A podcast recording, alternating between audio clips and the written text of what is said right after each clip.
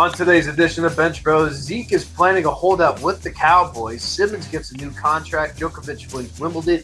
British Open preview and recapping the biggest moments from this past sports year. All that and more on Bench Bros. Let's go.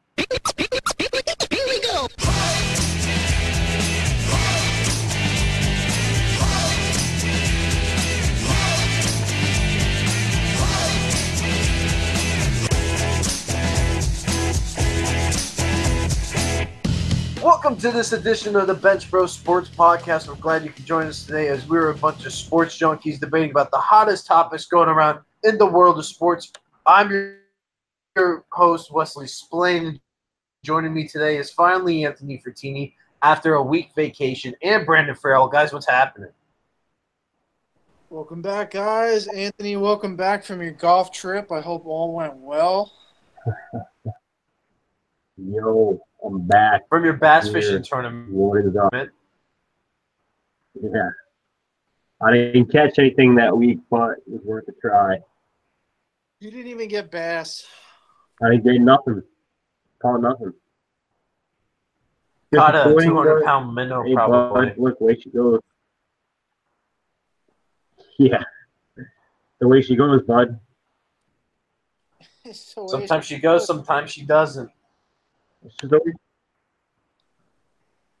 just the way she goes, but I mean, there's nothing else I could really say. Well, we are exactly 50 days away from the start of the NFL season, and four teams have reported to camp the Arizona Cardinals, the Baltimore Ravens, and Seattle Seahawks. All the rookies reported, and the Denver Broncos. Everyone reported for the Denver Broncos, so football is right around the corner, and football news is flying around all over, including Ezekiel Elliott is, is planning according to multiple reports, holding out with the Cowboys if the Cowboys don't give him a contract extension. Cowboys are in kind of predicament. There's been talks of the Cowboys signing a long-term deal with Dak Prescott and then eventually Amari Cooper. But Ezekiel Elliott is one of those guys who is also due for a contract. And right now he's taking the stand trying to hold out with the Cowboys. So, Anthony, I'm going to go to you since this is your former Ohio State Buckeye here. Uh, do you think Zeke taking the Le'Veon Bell approach is a smart thing for him, or is this going to affect the Cowboys going forward? I think I I mean why these guys hold out honestly is just you know either it's money reasons or whatever it be. Uh, you know, you made it to the NFL, and I think a lot of players that when they make it to the NFL, they think like, okay, I'm here. Nobody has to tell me what to do. I don't have to do anything. I can do what I want, um, and that it's my right to be here, and it's not a privilege. Now, a lot of players get that mixed up because they think they're irreplaceable, but you know, I don't know. I love Zeke. I think he's a hell of a player. Um, he's definitely a good person. I mean, I've seen him do a lot of community service uh, off the field and whatnot through his Instagram and everything, but I don't know why he would hold out. And as far as it being a problem for the Cowboys, I definitely think it would be because he's, you know, their top running back, no, no less the top running back in the league. So, um, you know, if he's going to hold out, it's definitely going to cause some problems, I think, and uh, shake up that Cowboy locker room a little bit.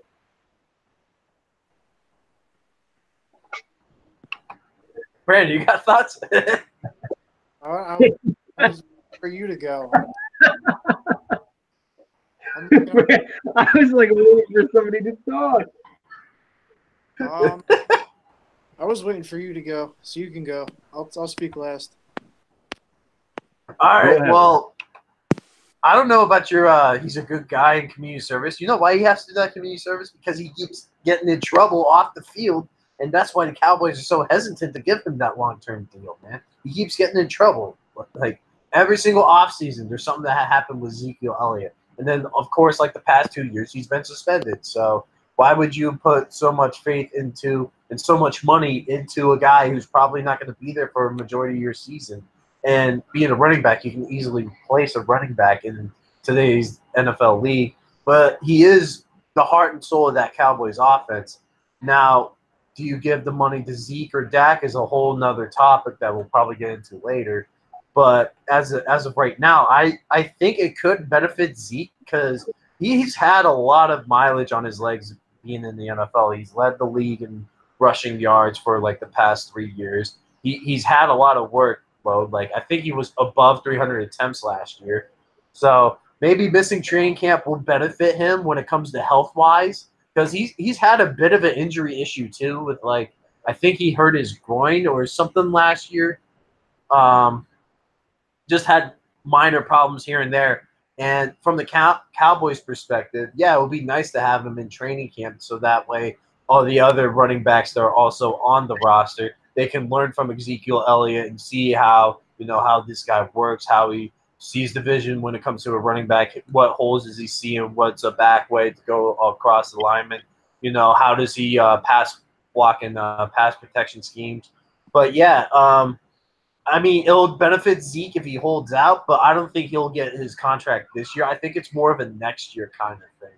And also, it depends on what the Cowboys' priorities are. Are you going to pay Dak first, or are you going to pay Zeke first? Are you going to pay Amari Cooper, or are you going to pay Jaylon Smith first? They got a lot of uh, top guys on the roster that they have to give big contracts to. It just depends on who you're going to give the biggest one to um, to Dak or Zeke. Those are going to be the biggest contracts. I mean, like like you said, though, Wes, you're completely right. Um, you know, the running backs definitely have a lot of wear and tear on their bodies after a while. You know, handling the ball, run through all these line and getting sacked, getting get, get tackled, or getting tackled, not sacked, getting tackled, getting thrown around. Um, you know, so it's smart on his end to hold out, but at the end of the day, it's NFL. You know, uh, you know what to expect. It's uh, it's a, it's a dog grind, and if you want to stay at the top, then you got to do whatever you got to do to stay at that top level. Um, so I just hope that if he does hold out, he uses his time wisely and he doesn't make any you know decisions. But you know, this isn't the first time we've seen somebody hold out, especially from the NFL, especially I mean from the from training camp. Yeah, this past few seasons, it's been a it's been a trend for holding out if you're a running back. Um, these guys want to get paid. I mean, if you want to hold out, you can hold out. I mean, you don't know how long you're going to be able to hold out for until you're just going to be without a job. Uh, I mean, I guess it paid off for Le'Veon Bell, but I think he's playing for a team he really doesn't want to play for. Uh, these guys are just going where the money's at now. Um, and as far as the Cowboys go, I mean, they're probably the wealthiest franchise in football. So if they're going to pay all their guys, I'm sure they'll be able to make it work somehow. But uh, Wes, like you said, uh, he's not going to get his contract this season. Maybe next season, maybe the season after that. But if he wants to hold out, let him hold out, man. The Cowboys have enough weapons on their offense to uh, to do without him for, for a while. I think the only it's, thing with Zeke is sorry. He just knows Zeke is like Le'Veon Bell at this point. They they know their worth. They know that no matter what, if they hold out, if they do this, or do that, somebody's going to pick them off. And it's sad because at the end of the day, it's a business. And these teams want to take some of the best players in the league and put them on their team. They don't care if they're domestic violence, if they're crime this. Like, you know, everybody gets over it after a while. I'm sure Colin Kaepernick was a good enough quarterback that he could be a starter on his top teams, he'd be on that team right now. But, you know, there's not a lot of spots for quarterbacks. And, you know, there's a decent amount of quarterbacks in the league right now and also going to be entering the league. So it just goes with knowing your worth and, you know, pretty much having a one hand up on the system. It's different in the NFL when it comes to salary cap because it's uh all the teams have a hard cap, so they can't pay. Um, I, I think the number is like 190 or something, 190 or 210, one around there. So like, you got to fit everyone underneath that 210 mark. So gotta be balanced, and that two 210 is like the annual uh, salary per play. So it's not like in the NBA where it's like a soft cap where like some teams can afford to pay more because they get luxury tax and they have the money to pay for it. So it's kind of different scenario when it comes to the NFL. I think um, hockey's the same way too. Uh, it's just baseball and NBA have more flexibility when it comes to salary cap issues and salary management. So I, I, I say give the money to Zeke, but it won't hurt. This ain't the first holdout that the Cowboys had. Uh, in like 1992, Emmitt Smith held out for two games, and that worked out pretty well for them. They went on to win the Super Bowl. But Emmitt Smith is not Ezekiel Elliott, and I don't think, you know, Cowboys' offense is that good that they can afford to lose Zeke right now. Like I think it's more important for Dak Prescott to have Zeke in there, so that, that way he has comfortability and knows, you know, what Zeke's tendencies are before the season even starts. But well, I guess we'll just have to see. Especially with that hard division, you can't go without Ezekiel Elliott week one when you're going to go play against you know the Eagles twice a year, Redskins twice a year, and the uh, the poor Giants twice a year. So I yeah, I, I mean, I don't know. It's just it really is just a player, and like I said, I mean, Buckeyes is my life. That's my team, and to see Zeke just hold out. It's like you don't see Julio Jones, you know, sit, uh, holding out. And this is one of the best receivers to probably play the game. You never saw Larry Fitzgerald hold out. So it's like at this point, you're kind of wondering, you know, how much do they really like the game? How much do they really care about other people and benefiting the team and not just looking out for themselves? Because it just looks like they just want the money. Oh come on! You know, for NFL, especially for a running back, you got to get your big contract, man. You got you got to get paid, dude. Especially Yeah. Zeke, who's been like carrying. He's pretty much been carrying the Cowboys' offense ever since he got there. Yeah, no, I know that. I know that for sure. But at the end of the day, you know, like it comes. And I'm sure this guy's likable in the locker room. Everyone loves him and everything. It's not saying anything about his character or anything. You see a lot of guys holding out for uh for money and contracts. Julio Jones, Julio Jones, to your point, he came close to holding out, but he decided to come back after you know his bonus kicked in. He was like, okay, I'm fine. But if you're a star player in the NFL and you're on your rookie uh, contract, because Zeke is still on his rookie contract, and you're outperforming your rookie contract, by any means, like get your money, dude. Like I'm sure they were talking about this all off season with the Cowboys negotiating and that. And right now it's like we're getting into like the first two weeks of training camp. That like star veterans don't even like show up sometimes the first like uh week or two weeks. Like Donald held out last year, and I think he's he's a very likable teammate. He did pretty well last year, so I guess I guess it's this like we can only know so much what it's like to be in a player's shoes, but at the end of the day, like we really don't know what's going on. You know, they think about I mean, let's be let's put ourselves in Zeke's shoes where he's on his rookie contract. He knows he's like leading the league with rushing yards for like back to back seasons. He's one of the best running backs to he's play a running back first of all too. So like you got a shorter shell life.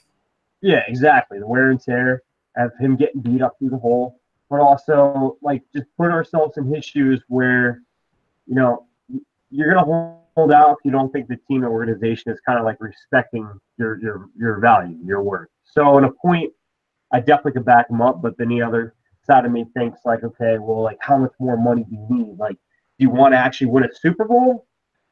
Like some guys do, some, not all. Or do you want to collect that big paycheck and go home a loser? I'm sure he wants I a know- Super Bowl. I'm sure he does. I mean, everyone How- wants one. How many guys? How many guys want the Super Bowl, or how many guys want the money? It never if- seems like it's one or the other. If you're playing in the NFL and your goal is not to win a Super Bowl, why are you there? I get And I think I, look, I get you want to get paid, but there's guys that take pay cuts to go play with the Patriots and Tom New Brady. England, New England Patriots. There you go. So that should be your first mentality is I want to win a Super Bowl. Not I want to make dollars over the next six seasons because I'm a running back. And that's where I go back on the character point because a lot of guys like don't give a shit about how much they're getting paid. They know their worth. Julian Edelman is a great receiver, small dude, and he makes a huge impact on the Patriots. And I don't know his salary or whatever, but I don't think he's getting 88 million over you know uh, six years. Uh, dude, American greed. I'll tell you what, man, the Vikings lucked out with Adam Thielen and Stefon Diggs, though. They got them for a steal.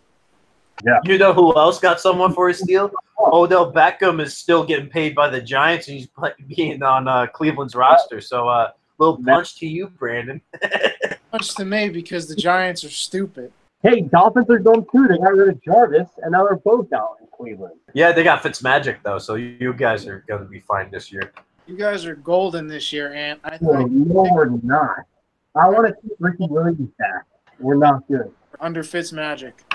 Yeah, Dude, it's and your uh, Dolphins might uh, push the 0 16 record again. Come on, Wes. You might have the best defeated season of all time. You might, you might. Your Ohio State Buckeyes might be able to beat the Miami Dolphins. Some college teams, I guarantee you, Alabama, Ohio State, Clemson, those teams could definitely stack up against uh, some of the worst NFL teams, uh, hands down. Especially, especially with the coaching. The coaching is everything. listen, even though you suck in the NFL, you're still superior to a college athlete. That is But- true. That that is very true. I mean, I mean, NFL the NFL is a different breed. Sophomore, junior, senior. NFL, you're a grown ass man. Yeah. Well, a lot of grown up men are big wussies. So I never doubt Like you, dude. yeah. yeah, boy. That's why you're sitting at home right now with ACL ACL surgery, right? Dude, you had an Achilles. You want to one up me or something? Yeah, boy. What happens when you're physical out here? All right, final point though, because Dak is coming up on a contract extension too. So like, I'll go by order. Who would you pay more, Dak or Zeke? Zeke. Zeke gets my money if I'm uh, if I'm head of that office, not Dak. I definitely put my money on Dak because the quarterback, he runs offense. You know, Zeke is a hell of a player. I want him on my team. But if I have a quarterback who can't, you know, control the offense, how good is Zeke going to How good is my running back going to be? How good is my receiver going to be? So I want to put the money towards my quarterback. Yeah, but if you Not that, I think, not that I think that Dak is more deserving of it because Zeke has more value than Dak. So I wouldn't want to see Zeke go, but because you have to keep, you know, because if they want to keep Dak, then they have to pay him more. I'd love to see Zeke go to a different team just so the Cowboys could suck and not have anybody good on their team. All What do you right, all right, all right. I would pay because the you're right. The market is so high on quarterbacks to where you're probably paying like thirty mil. Above, you're gonna have to pay above thirty mil to pay Dak Prescott. But Yeah, like honestly, like quarterbacks now. He's You- not a, you he's, he's not a 30 mil quarterback. Exactly. So like his best attribute is that he's won. Like he, he has a great winning record when it comes to wins and losses. But there's nothing in his arm like his arm is like average at best. His playmaking ability he misses a lot of big throws. Like there are a lot of open guys out in the field that you'll see that he'll just pass up on just to go for a little hook route on the sideline or so, or like a check down when you have a post route open over the top. Like he, he misses a lot of those throws, and like to me, he's more of like I don't know if you guys remember, but when Alex Smith first started in San Francisco, he reminds me exactly of like Alex Smith and when he was like a rookie to like his fifth year in San Francisco. Like a split image. Like they don't let Dak do any like make any uh big chances in the Cowboys offense. It's either like, all right, if your first read or second read is there, just throw it to Zeke.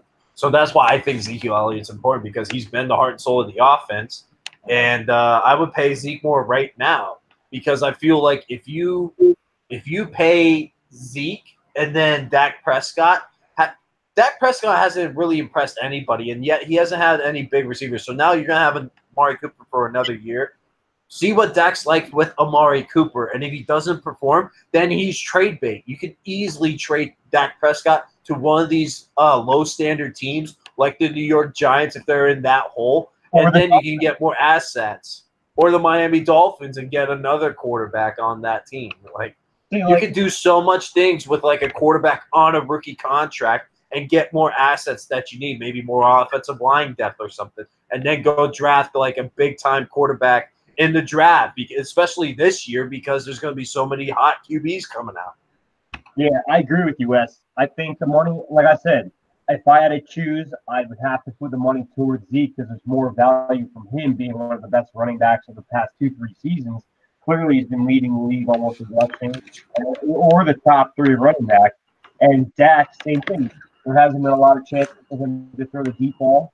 So, you know, and how a lot of times where he misses some of his throws, and like you said, he wins, but like if it wasn't for Zeke and that offensive line, I don't think that they would, you know, even be any type of competition. So the money should go to Zeke, but if you want to keep Dak, then you got to pay Dak. Yeah, but you could put any quarterback in front of Zeke and still have an effective offense. Yeah. And Dak brings all that yogurt money too, and the Campbell's chunky uh, chicken noodle soup and stuff. Like he's got a lot of like sponsorship money. So I feel like you see Dak Prescott everywhere on TV. People love But he's not he's not Donovan McNabb Campbell's chunky. He's not that level. Oh, those are the old. He's got to days. get there. Those were the old days. Dude, I used to love seeing Donovan McNabb's mom on TV. It made me want to eat Campbell's chunky. He had the best old school Campbell's Chunky commercials. They were, it was perfect fit. Perfect fit. Dude, it was even better when Donovan McNabb had the afro. Yeah, Y'all, y'all remember that? that was pretty wild. All right. Um, training camp is around the corner. The franchise tag tenders for people who are being franchise tagged to sign long-term contracts has passed. One of those notable names is also Jadeveon Clowney, who is on the fence of if he wants to hold out or not. But he's an outside linebacker. He's got that 16 to 18 million dollar franchise tag. Uh, do you guys believe that he should um, try to hold out for um, just being on the franchise tag? Or do you think, you know, you got to sign that 16, 18 million since you're an outside linebacker and that's still a heck of a lot of money? It's a heck of a lot of money for an outside linebacker, but we're talking about one players in the league. Uh, JJ Watt together. I, I don't see why you wouldn't want to sign him. I wouldn't let him go. I wouldn't let him walk. Give him his money.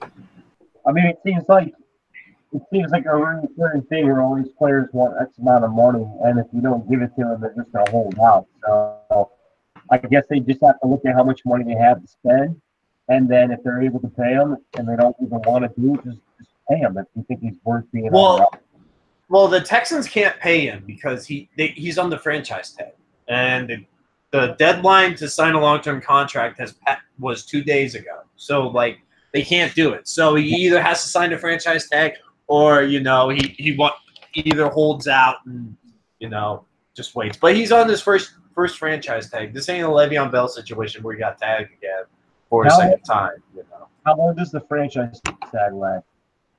it's a year. It's a it's just one year, and then like um, other teams have the ability if they want to franchise tag a player again for a second time, they can. That's what happened to Le'Veon Bell, and that's kind of what led to him holding out last year. I thought franchise tagging was like longer. No, no, it's just one year. Okay. Huh, I don't know. I think franchise. I think like you know your player that's gonna be with you for a while. If I'm Javion, I'd probably sign, but like I, I hold out at camp. Why not? You're a veteran. You've been through that. You've already proven what you can you can do. So why why go through it again? Who knows? How much you want to play? If you want to play, then just take the franchise tag for the for the year. If not, hold out. I mean, that's really a personal preference on him. anyway, uh, Ben Simmons has agreed to a new contract, five years, $170 million. I, I'm pretty sure he didn't have to make a jump shot in order to sign that because that's how stupid the 76ers are. They should have made him do a three point contest just to sign this contract. But they have agreed to terms. There has been no official signing yet. Uh, Brandon, this is your team. What do you think about Ben Simmons still not having the jump shot and the Sixers are still giving him this amount of money? I I don't know if he'll ever develop a jump shot. Uh, uh, there's no question Ben Simmons is a great talent. Uh, he's he's one of the best in the NBA. Uh, he can he can really run the floor at any five. So I have no problem with them giving with the Sixers signing him for, for this kind of money. Uh, he's he's just him and Joel Embiid are just they're they're they're a powerhouse on the court. I mean, Joel Embiid could shoot the three. Simmons really doesn't have to. It's not necessary for him. Would I like to see him develop a jump shot? Of course. Will he ever? Maybe. I mean, he wants to be great down the line when he develops his game, he, he, he should develop a jump shot and a three pointer. But I have no problem with them signing him for this amount of money. He's still young, and he's just a tremendous talent. So I mean, if if the Sixers want to keep him and Embiid playing together for a long time, this is the right move. Which I don't think they mesh at all. I don't think that combo meshes. Their style of play just doesn't mesh at all. But yeah, I, I mean, if you have the money, go ahead and pay him. But I, I think they just like jumped the bolt, jumped the gun a little bit. Uh, they pulled the trigger way too early. They could have they could have used this money and signed, you know, um, some other big time star that if they got cut during the season, they could have gone ahead and signed him or done it like a sign and trade with uh, somebody else or even trade for somebody to fit under those cap rules.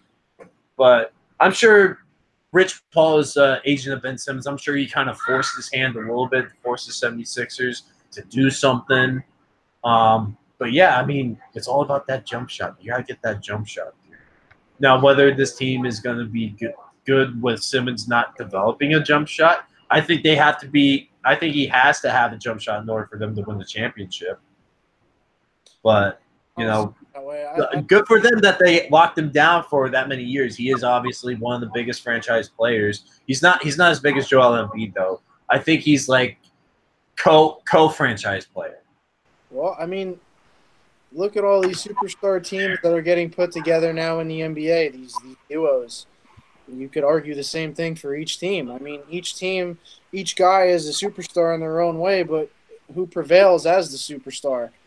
Like uh, like Kawhi and Paul George, James Harden, Russell Westbrook. You know? Yeah, I mean, I, I have no idea, and especially with the Eastern Conference being really tough. I guess it's good to have Simmons for you know those lengthy amount of years. But now, if he doesn't develop a jump shot, now you're kind of stuck with him if you're going to try to think about trading him. I mean, that's why they add players and shooters around him. So, I mean, I'm not worried about his jump shot. I, I think they made the right move by signing him for that long so he doesn't go elsewhere, being that we got rid of Jimmy. But now we have Tobias Harris who could shoot. You have Al Horford, who's a dominant player, man. Yeah, I mean, I think we'll be fine. Uh, we don't need him to develop anything other than his post play and him running the floor as of yet. I mean, if he, he should, but I don't think he will. And you have any put on the B ball? No, I got no input on that. no input on the B ball whatsoever. Can you dribble a basketball? Yes, I can. Can you, can you, I want to. Uh, let's do this. Let's get Ben Simmons up to New Jersey and Toms River and Ants Driveway and have a three point contest with Anthony Fertini, who can't shoot, against I Ben Simmons, who also can't shoot, and he's an NBA player. I don't even. Have, I don't have a basketball hoop anymore. I cut that. Oh, we can make it happen. Years ago. Oh, you're gonna ship one over here today, bud. Oh yeah. Oh yeah. All right, uh, that's enough basketball. We've hit basketball so many times on this show already. Uh, let's talk about college football. Um, SEC Media Day and Big 12 Media Days happen all the time. And uh, NCAA released their first uh, college football preseason rankings of the top 25. Anthony, you might be interested in this one. Clemson and Alabama are one and two. Uh, respect to both of those teams. Ohio State is at number three. Uh, Georgia's at four and five is Oklahoma. Six is Michigan. Seven is LSU. Eight is the Florida Gators. Nine is Texas Longhorns. And ten is the Notre Dame Fighting Irish. They have seven teams from the SEC in the top 25. That is the most out of other um, conferences. And looking at these preseason rankings, uh, Ohio State at three. Do you think that's a right ranking for them? They lost a lot of players, dude. Dude, they just committed. I think it was 12 of the out of 20 of the top recruits in the country between Ryan Day, Brian Hartline, Hartline, and I think Tom Herman. Between the three of those guys, they recruited 12. I don't quote me on this. I just think this is what I saw. 12 out of 20 uh, four or five star recruits. Now, if you're at Ohio State, you know your goal is to win a championship. That's it. Now, those words will never be said to win a championship, but you know in the back of your head that the goal is to win a championship. It's the same thing at Alabama. Same thing at Clemson. The same thing at any one of these powerhouses. I have no doubt in my mind that Ryan Day will, will not be able to put together a championship team because Urban Meyer was able to do it, and Urban Meyer would not pass the whistle on somebody who could not perform just as well as him or better. And that's just the that's the fact. I mean, he said it, and I definitely believe 100 percent that Ohio State will come out as a top five team. Now, Clemson being number one, I could definitely see that, of course. I mean, they won the national championship, and then Alabama with set in second. Of course, as long as Nick, Nick Saban's going to be coaching, Alabama's going to be second. It doesn't matter if they lose every single player and they get high school uh, student athletes, uh, sophomores. It's Alabama, so we got our SEC top championship team. We got to put them at two. But Texas Longhorns at, at what nine? Yeah. Notre and Notre Dame was at ten. I think Notre Dame should shoot up in the Longhorns.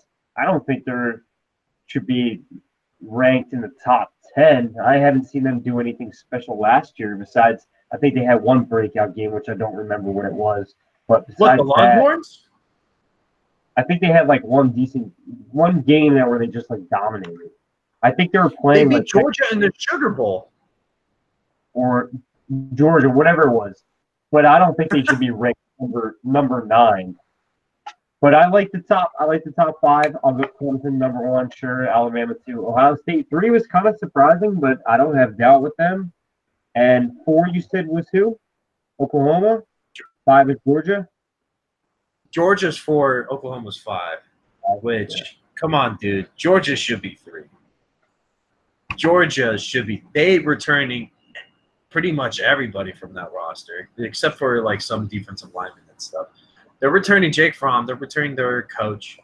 You know, I think they're in a better scenario than Ohio State is when it comes to like who's coming back, all the veterans and everything um, like that. They got all the five star guys. Um, Justin Fields, who was uh, at Georgia last year, he was like the number one recruit like uh, two years ago. He's at Ohio State, so he's transferring. He's got to learn a whole new scheme. Ryan Day's got to learn how to manage the locker room for a whole year, which I don't think that'll be a problem for him because he's already did it for three, three straight games.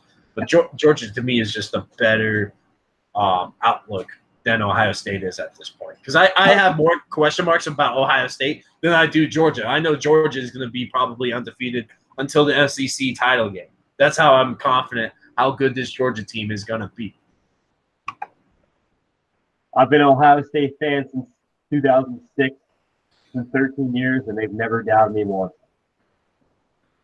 And I, I, yes, they have. I don't. I stick with them no matter what. They beat Penn State. Uh, they lost to Purdue on a miracle. Like good for Purdue beating Ohio State because of that the cancer kid that they did that for. But taking down Michigan ever since Urban came to Ohio State, I mean this is just this is just their culture, their tradition. And I'm not doubting Georgia. I'm not doubting Oklahoma. These are good teams, but Ohio State, Alabama, for a fact, they pride themselves on being the best team in the nation every year. Brandon, do you have any thoughts on the college football? Uh, no, not on the preseason rankings because it's all bullshit anyway. yes. It's true, yeah. Honestly, it really is. I mean, besides the top five and maybe some some after that, the rest is just bullshit. I mean, That's like, why I only mentioned the top 10. That's why I only mentioned the top 10.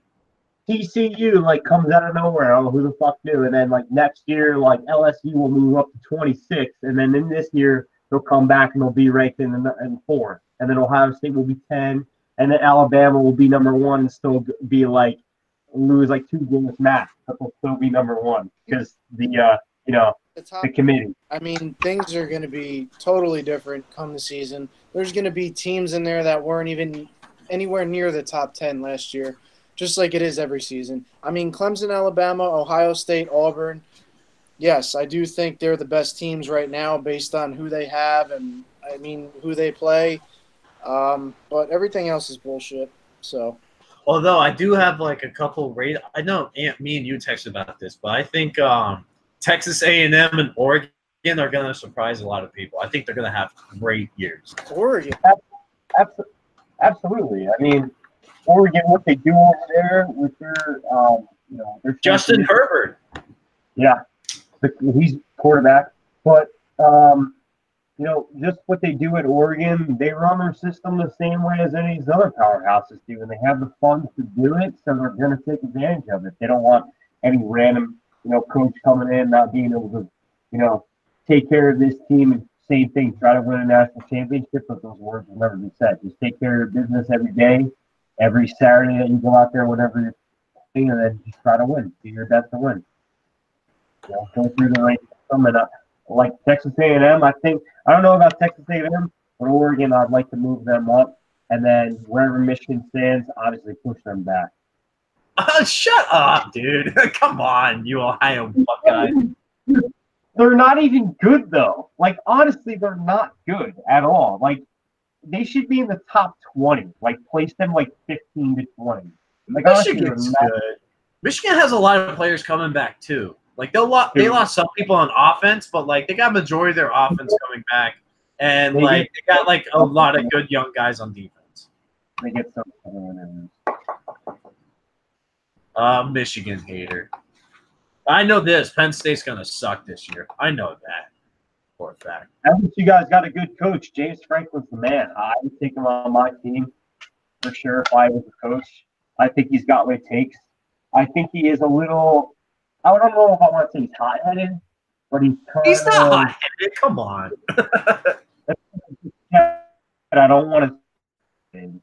What I'm saying is, he kind of like goes off path a little bit. Like he does a really good job, and he kind of goes off. When you're path talking about pay, uh, play calling, yes, absolutely. I don't know what the hell that fourth and five was against Ohio State. Like running the ball when there's seven people in the box. What the hell are you doing? But you know, college football is around the corner. First game is Miami and Florida at Orlando. Brandon, are you going to attend? I will not. Oh. Uh, Brandon, who do you like in college football? Rutgers? Rutgers. I love. I've been diehard fan. Go, Scarlet Knights. Go, They're go, gonna break out. go, go.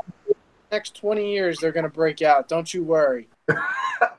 Dude, I, I watched this uh, Rutgers game because it was on TV. I was like, how many people are in the stands? There was like 50 people in the stands, and they were playing Buffalo. Like, that's how sad that program is. I'm actually. Yeah. I'm actually a USC, but they've been doing poorly a while. Uh, South Carolina or Southern California? Southern California Trojans.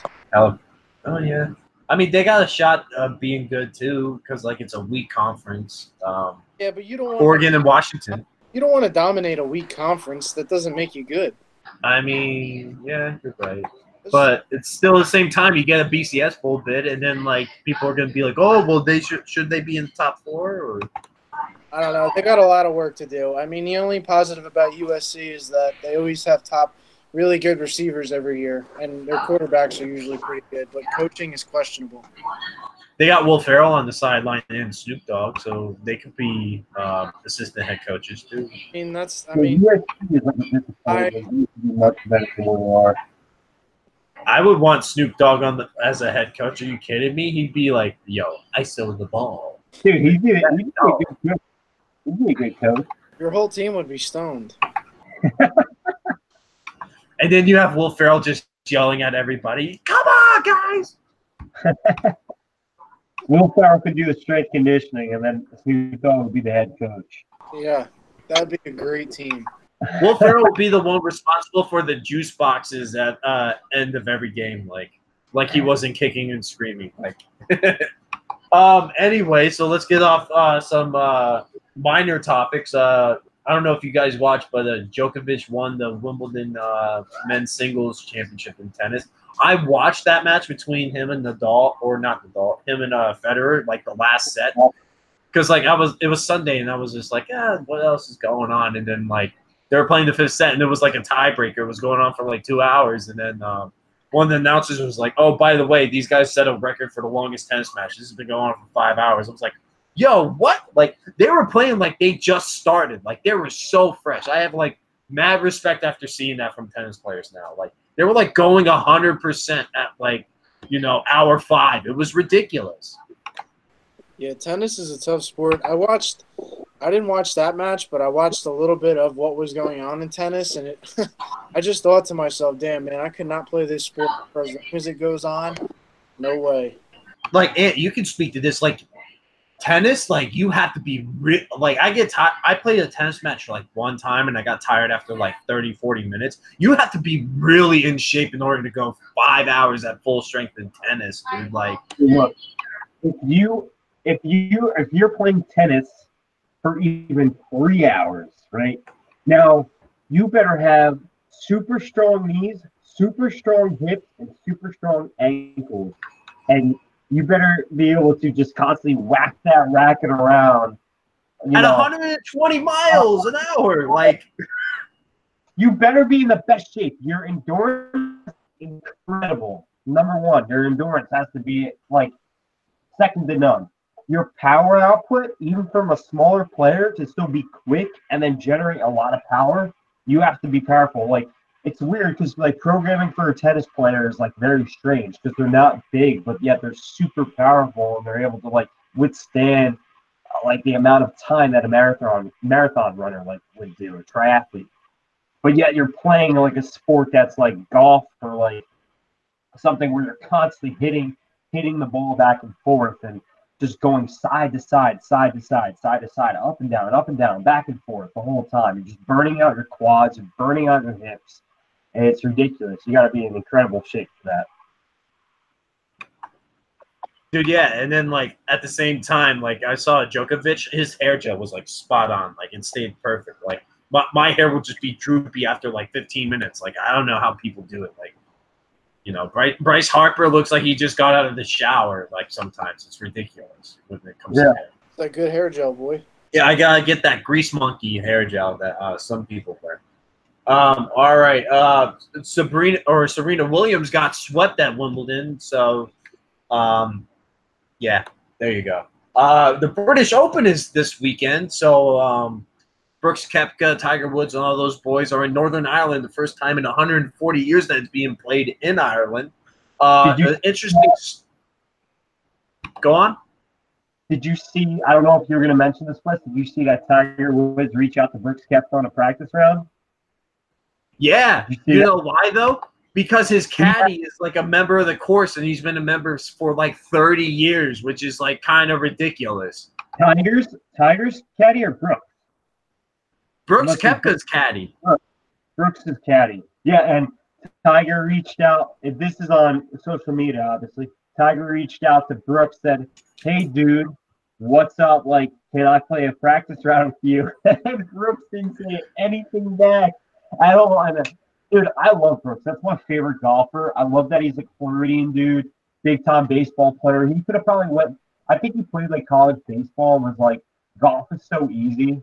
I, I just rather go play golf, I think he said. And then he just won like a shit ton of money and was like, he's ranked number one in the country.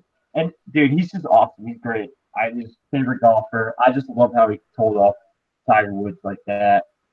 Like no Dude. shame. You know, you know what he should have done? He should have been like, "Yeah, let's sell it on pay per view, like you did with Phil Mickelson." like, he should have done that. Follow Phil Mickelson on Instagram. He has the funniest videos. He like always is calling people out and stuff, and he's just I don't know, he's just hilarious. I mean, he's not young. He's like in his fifties, I feel like, or late forties. Oh, also, I don't know if you guys saw about Phil Mickelson, but like apparently he didn't eat for like six days straight because he had like a such a bad performance at like one of these uh, golf tournaments that Yeah. he was just like, yeah, I had to punish myself so I can get ready for the Open.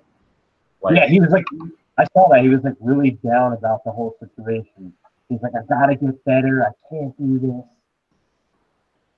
I, would you? Hey, uh, Brandon, would you fast for six days? Hell no. I would die. I would literally die. No way, man. Dude, he he lost 15 pounds, so good for him if he was trying to do that. I can't even fast for 12 hours. It's, it's shit hard, man. Dude, you're right. I can't even fast for two minutes. So, um, Damn. yeah, I think a dark horse for um, I think a dark horse for the British Open is uh, Rory McIlroy, who at 16 set the course record at that golf course for like 61 um, strokes. So, you know that he's he's a hometown boy. So you gotta watch out for more Rory. Are we gonna talk any hockey? Uh, nothing happened in the hockey world that I can think of. Dude, you call your you call yourself a sports guy? Were you not listening to anything about Taylor Hall? Wait, who? Taylor Hall. No one got Taylor Hall. No, on the Devils. You didn't hear any news? Nah, man, it's been it's been dry when it comes to trade talks for him. All right, I got you. So supposedly Taylor Hall wants to trade out of New Jersey because he just wants to win. Simply put, he doesn't care about money. Um, he pretty much said I didn't see. It. They said that he tweeted or something. I didn't see any tweets, but they said that he's played. He goes, "quote I played nine seasons in the NHL and I haven't won like one playoff game or something like that." Um, yeah, and no, played nine seasons in the NHL and only won one playoff game. So he's pretty much saying that he's like sick and tired of being on a team that just doesn't win, doesn't put winning first, and then. Well, how you know, well how long has he out. been there? I don't know how long he's been there. I think it was with the Oilers, but he's played. He's 27 and he played nine seasons. So that means He's played nine seasons, dude. It feels like he's only played like four. It feels like he's played two. Yeah, honest with you. honestly. Yeah. and now the Devils are kind of stacked now, except for goalie. You got to rely on Cory Schneider. and McKenzie or whatever that guy is. But um, I mean, you just picked up PK Subban. You picked up Jack Hughes, the number one kid from the U.S. developmental team, and now they have interest in Dave Backus to add some experience on that team. They have Like- they have Wayne Simmonds. Wayne Simmonds, like if you don't if you don't make it to the second round this year, New Jersey, you're a disgrace. I don't know, man. That that uh, Eastern Conference is pretty tough in hockey. You got to It beat is. some really good teams in order to get to the second round. It's really tough, but at the same time, you got to compete. I mean, you have all these guys now. You got to. It, it doesn't it doesn't help that like your goaltender allows nine goals against like the Philadelphia Flyers one time. Like, no, you can't do that. dude, I don't know what game it was or whatever, but look, get it together. You're the NHL. It's like the same thing with any professional sport. You should not be standing around questioning yourself like why things aren't working. You should already know what it takes to get to win games. And you know, whatever they're doing there, or they may not doing be doing anything. It may just be all the front office there making decisions, and then the coaching staff is like just screwing around and just you know not not taking care of business or maybe they just don't like playing in New Jersey. Who knows? Dude, keep them in New Jersey. Tickets are like ten bucks. I'll go to the game. Yeah, Dude, the Devils should definitely be a playoff team this year, and if they're not, then I don't know what to say. I don't know much about their defense, and their goaltending is not that good, but they should at least make the playoffs this year. The Lightning will be back. The Blue Jackets will be back. I don't. The Flyers will be tough. The Blue Jackets just lost everybody. I still think they'll be back though with Torrance. I think they'll definitely come back. Really? I think they're done, man. I think they're outside looking in. No. Dude, no way. Even after the first round against the Lightning, like even though you've lost a couple of people, like there's still You lost Panarin, you lost Duchene, you lost Bobrovsky. Like, come on, dude. Those are your three biggest pieces. who thought the Carolina Hurricanes were gonna make it this far? Who thought the Blues were gonna come back? They had pieces though. Columbus is starting from basically scratch. What they they just signed Nylander and that was it. Who's their goaltender? Doesn't matter. It's the NHL. Anybody can win. It's not like football. All right, all right, all right. I'll let you win this one. We'll talk more about that when the hockey season comes over. All right, we're gonna have a little fun now. Um, the ESPYS were last week, and uh, Team USA won uh, best team, the women's the women's soccer team, which is well deserving for them. Uh, best male athlete, I can't remember. It was Giannis, so good good for him. He had a breakout year. Uh, best woman athlete was a gymnast, I think. Yeah. Yeah.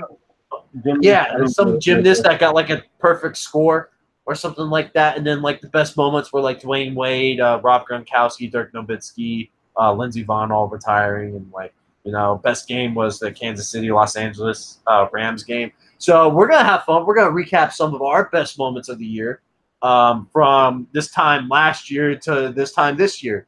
Uh, let me start with Ant. What do you think were what do you think was the best moment from the sports last year? All of sports. I thought the whole um, New Orleans Saint pass interference, or no, no, no pass interference call thing was like the best, best comeback moment one. Or, or the, or, nah, I like the Miami Miracle, but I don't think that was enough. I mean, the Blues win. Oh, that was good. That was a great moment too. That was a good moment, Miami Miracle. But at the same time, I think I like the whole the whole uh, New Orleans Saint situation there. Who were they playing again? Was it the Vikings or the Falcons? The Rams, dude. Oh, the Rams. Yeah, that's right, because it was the championship game. Yeah, it was. It was definitely that game. I thought was just you know not com- not a comeback moment, but like a like a shocking moment. Uh, Brandon, what do you think about it? What do you think? Do you think the best moment was uh, when OBJ got traded to uh, Cleveland? Oh yeah, I mean, I, I threw a party the next day because I was just for losing. That was a lot of fun. Brandon, that was a lot of fun. Uh, no, honestly, the best moment to me, um, I'm a big fan of when teams, good teams and un, good teams lose and underdogs win. So my my favorite moment was college football when Clemson absolutely embarrassed Alabama to win the, the championship. They made Alabama look like they, they shouldn't have been there. They had no business being there. Their defense just dominated them. And I think it's great when a good team when a good team beats Alabama because I, I never think that Alabama, deserves to be number one all season because of the grade of player, uh, grade of teams that they play. So my favorite moment was when Clemson embarrassed Alabama. Yeah, I like now you said that comes from college football. They, Clemson just killed them slowly in that game. That was the best thing. That's something that Nick Saban just could not take control of that that game because they just killed them slowly. It's not like they were racking up points like crazy. So like they killed them slowly, and then before you knew it was like whatever it was, forty to fourteen at the end of the game. So 44, whatever, 48, whatever the 47, whatever the score was. But they definitely scored in the 40s, and you know, Bama took a big hit. That was a, that was a really good game. There's nothing better than seeing Alabama really struggle. It's like you said, Brandon. Teams like Florida A and M and these teams that they literally they pay these teams to come in to win. I think like that um, when Nick Saban was at SEC Media Day, he said that beating, like he had to step back and do a reset button. That's how bad Clemson beat Alabama in that national championship. Now, now, granted, it was close in the first half. It was like 26-26 entering the third quarter, and then Clemson just just steamrolls them into the fourth. Like, you know, I that I think that game alone is why Bama is going to be so dominant this year that Nick Saban is going to get all his guys focused and they're just going to roll over everybody. And I that would be my uh, college football title pick right now, just based on you know the you never see the Tide get that dominated in a bigger stage than the national championship stage against a team that they have been battling year after year for that title in Clemson they're pretty familiar with Clemson, so you should be able to make it a close game. But they just got dominated, and I think that's why Bama is going to have a major bounce back this year.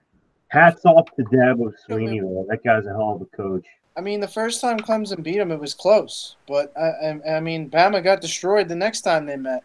So I, I mean, Nick Saban can do what he wants, but it's the mentality of his guys. He's coaching young guys and – we'll see what happens, man. I, I can't, I'm not I'm not I'm not going to agree with you that they're going to win it all this year because there are teams better than Alabama, and that's been proven. So we'll see what happens. It's fair, but like I feel like Nick Saban is going to get like he's going to get his the mental side of it this year. Like they got talent, and you're right, but I feel like he's going to make those players so focused just because of that beating. Like if if he doesn't show that tape when they enter training camp which is in like two weeks because college football starts later uh, for training camp for um, you know NCAA rule purposes. I feel like he's going to show that whole game and just like be so motivated and make sure his players are always tuned in and detailed and like zoned into everything because like he doesn't want that to happen again. Are you kidding? It was surprising too because Alabama is known to have a really good defense every year, and Trevor Lawrence just like Trevor Lawrence made it seem like they had no defense at all. He was just and that kid's a that kid was a freshman. Freshman. Dude, he was just throwing like receptions after receptions. I think he, he well had well over 300 yards, and I think he had like three touchdowns no less too. And he, I don't think he threw one pick. I don't know how many times he got sacked. I don't think he got sacked often at all. I think he may have got sacked like once. They, they just played great. They just Clemson just played great. They just I think what it truly comes down to is like in, in big time games, you show up, you, you feel it inside, and then you show up and you win. There's sometimes and, you and just then you have- throw up. Yeah, if you're Alabama, you will.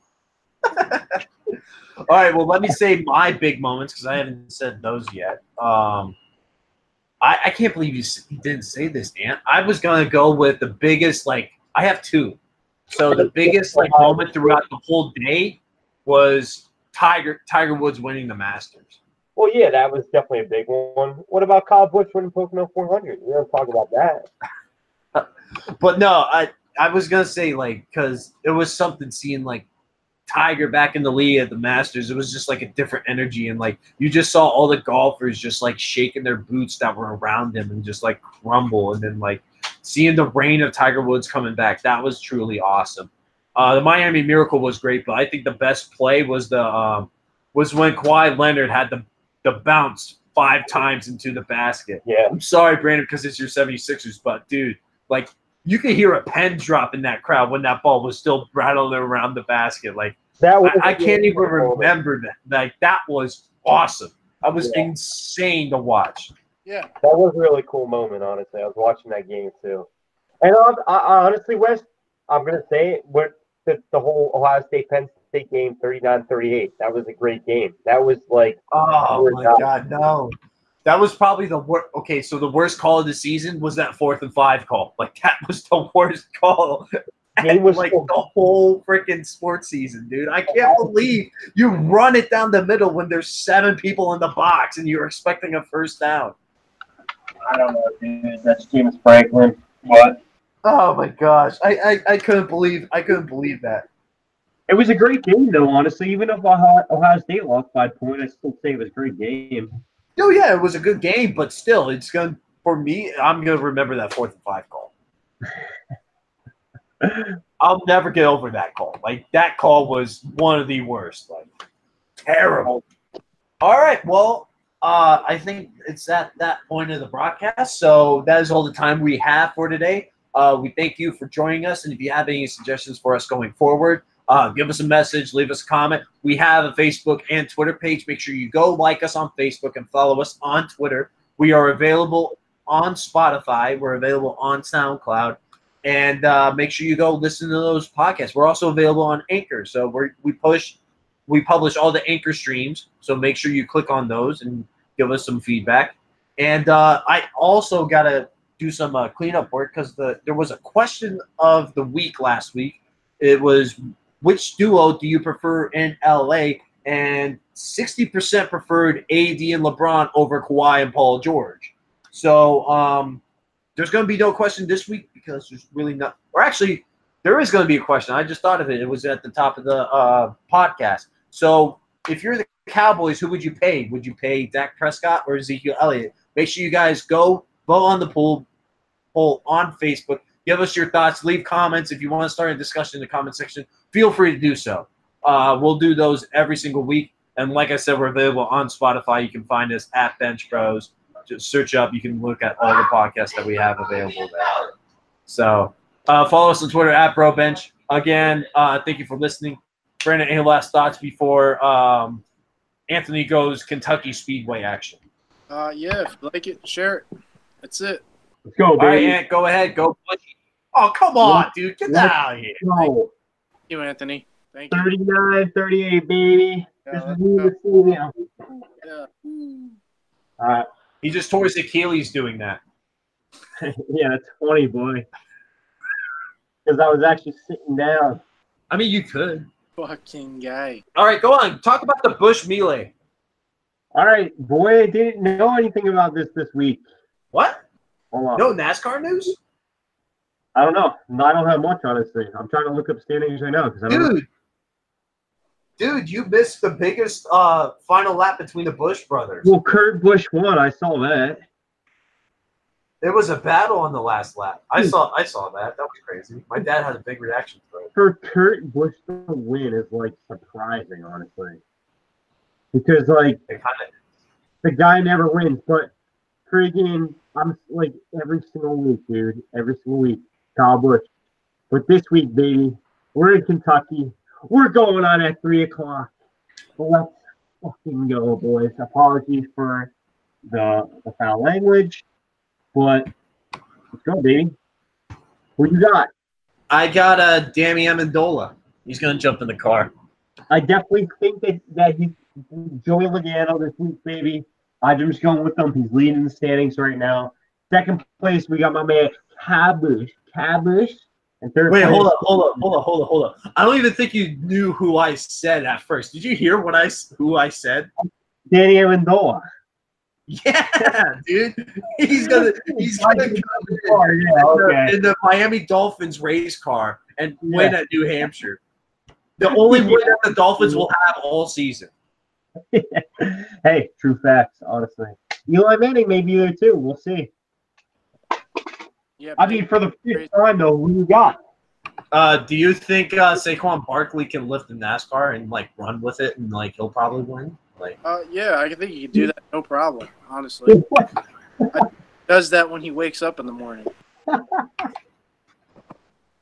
Dude, Saquon, Saquon probably can lift up a, a NASCAR with like no engine in it. I don't know if you guys remember. You remember the old fantasy football commercials where they will have like people just doing insane things. They should bring those back and have just like Saquon just like carry like the Empire State Building and be like, yeah, draft me on your fantasy team. Wait, dude, are you surprised that Joey Logano is like leading the standings right now? Nah, he sucked dick to get there, so like he's fine. Nah, dude, you actually have to really win. Like this guy, well, Kyle Busch has the most wins, but if we're talking about top ten places, Joey Logano is one of the best ones to do it. Um, I'm surprised. William William, uh, Byron last week at Quaker State, Quaker whatever it was there, Quaker State, I think it was. He played um first place or no? Wait, did he play first place? Who was it? It was- Oh no, Kurt Busch did. No, it's not.